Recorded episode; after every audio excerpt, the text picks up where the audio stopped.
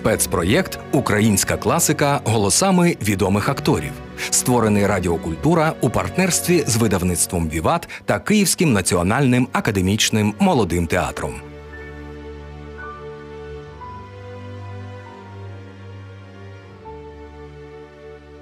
Фрагмент роману Володимира Винниченка Рівновага читає Дар'я Баріхашвілі.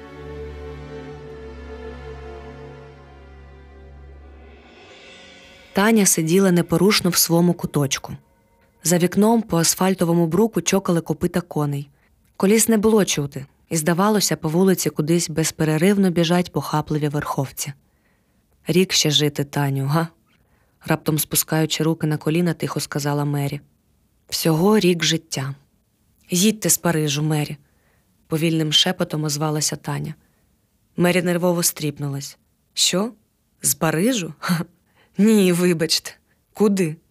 В Італію на капрі? В Давос, Закопане, Крим, Сухум, лежати на сонці, пити молочко, ставити термометр і не ворушитись? А за це ще на рік розтягнути цей прекрасний спосіб життя? О, ні, рік та мій. Все моє і все до чорта. Але що моє, Таню? Що? Та не треба, не треба про це. Вам не нудно зо мною?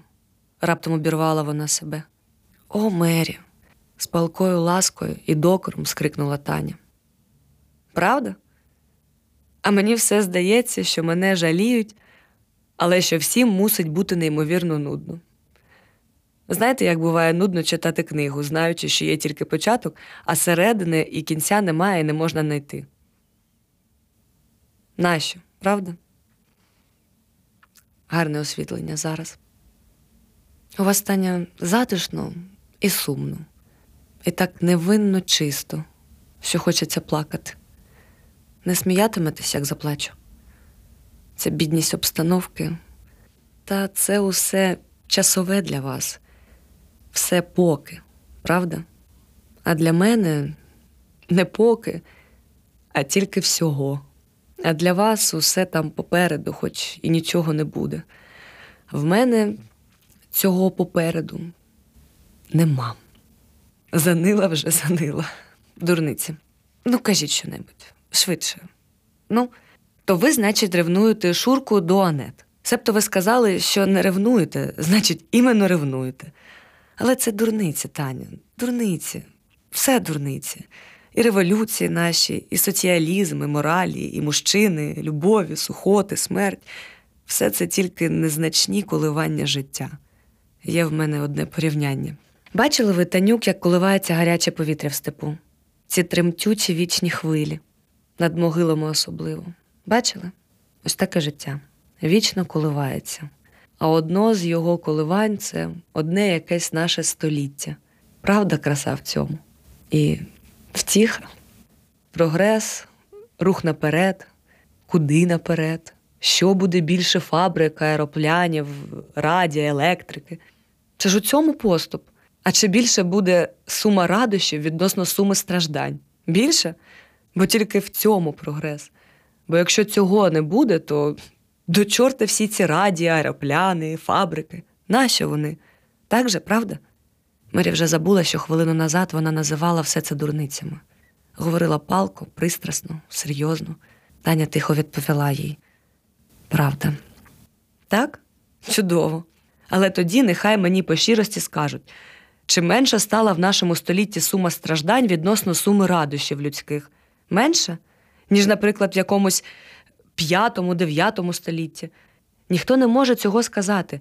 Чому ж в якому-небудь 2153 році ця сума менша буде, ніж в 1953? Чому? Чому цьому століттю природа дасть привілей?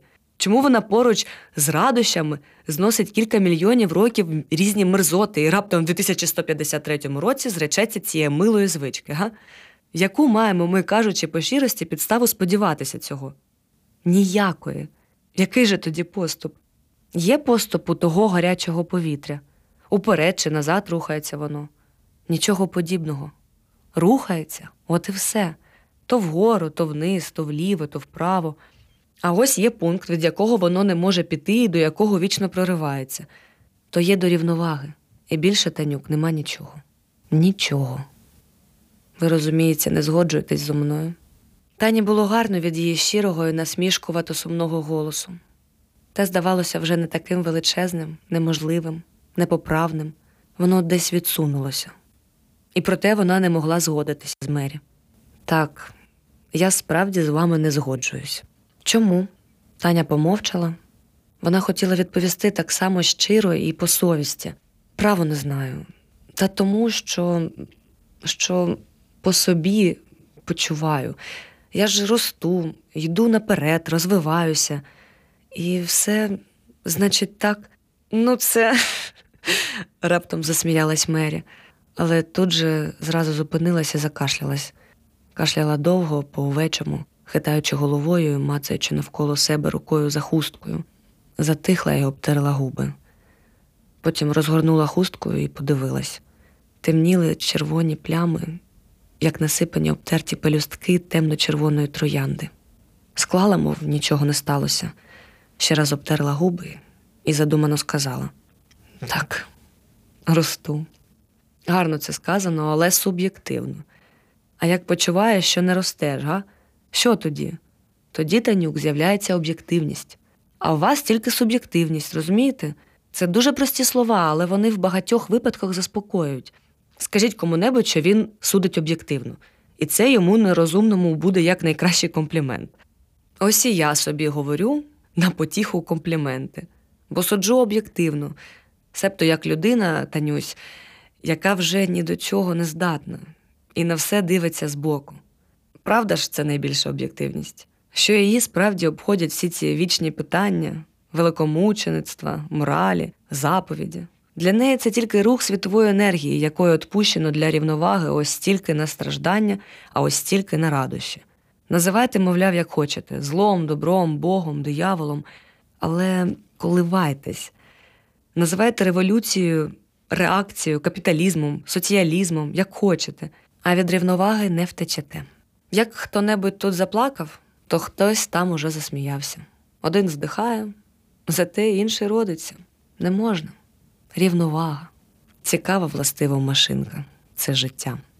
І ви подивіться, Танюк, і зрадійте не тільки з людиною так, а й з світами. Все поривається до неї, до рівноваги. Ось ми, наприклад, емігранти, видрили у наш шматок так званої душі, позбавили громадського життя, утворили порожнечу по однім боці. Ми схиляємось в інший. А як природа не любить спокою надмірного відхилення, то і заповняє нам порожнечу. Кому картами, кафе, вином, коханням, кому Богом, кому сатаною, хто що переносить краще. Агітатори, оратори, трибуни, депутати поробилися рознощиками, авіаторами, комівояжерами, художниками, фокусниками, склярами, про партії згадують з іронічною усмішкою. Не можна інакше. Порожнеча вимагає заповнення, інакше догори ногами полетиш. І ті, що відбирають собі життя тут, полетіли догори ногами, не зуміли заповнитися. Так, Танюк? Це обидно, але це так. Ви ось, наприклад, чому така соромлива? Від чеснот? На жаль, від великої пристрасності. Вже червонієте. Вірно, Таню, хто соромливий, той пристрасний. Спитайте досвідченого мужчину. Не можна інакше для рівноваги, для охорони організму. Проститутки не соромливі, бо пристрасти вже нема. А як лише з'являється пристрасть, зараз же соромливість. Природа не біти, свого не опустить, як лихвар тут же, будь ласка, по векселю. Образились на мене. Га? Таня мовчала. Мері підвищено, трохи зловтішно засміялась. Що робити? Сі камса селяві, ві? Знаєте, Мері, з усмішкою в голосі вимовила Таня. І вся ця ваша філософія у вас теж тільки для рівноваги. Мері випросталась, подумала раптом голосно розсміялась. А ви маєте рацію, щоб недосадно було здихати. Давай но оплюю життя і зведу його до дрібниці, до коливання. Вірно, Таню? І Богу вірно. Це ви мені таку помсту за чесноти? Добре сказано, слово честе добре. А мені то й самій не спадало на думку. Значить, тепер моя філософія ще вірніша. Тепер уже до всіх її можна прикласти. О, можна прикласти і можна прикласти. Знов тужливо витягнула і заломила Мері руки. Ви слухали фрагмент роману Володимира Винниченка Рівновага. Читала Дар'я Баріхашвілі. Проєкт створений Радіокультура у партнерстві із видавництвом Віват та Київським національним академічним молодим театром. Слухайте найкращу українську класику у виконанні відомих акторів і акторок в ефірі Радіокультура.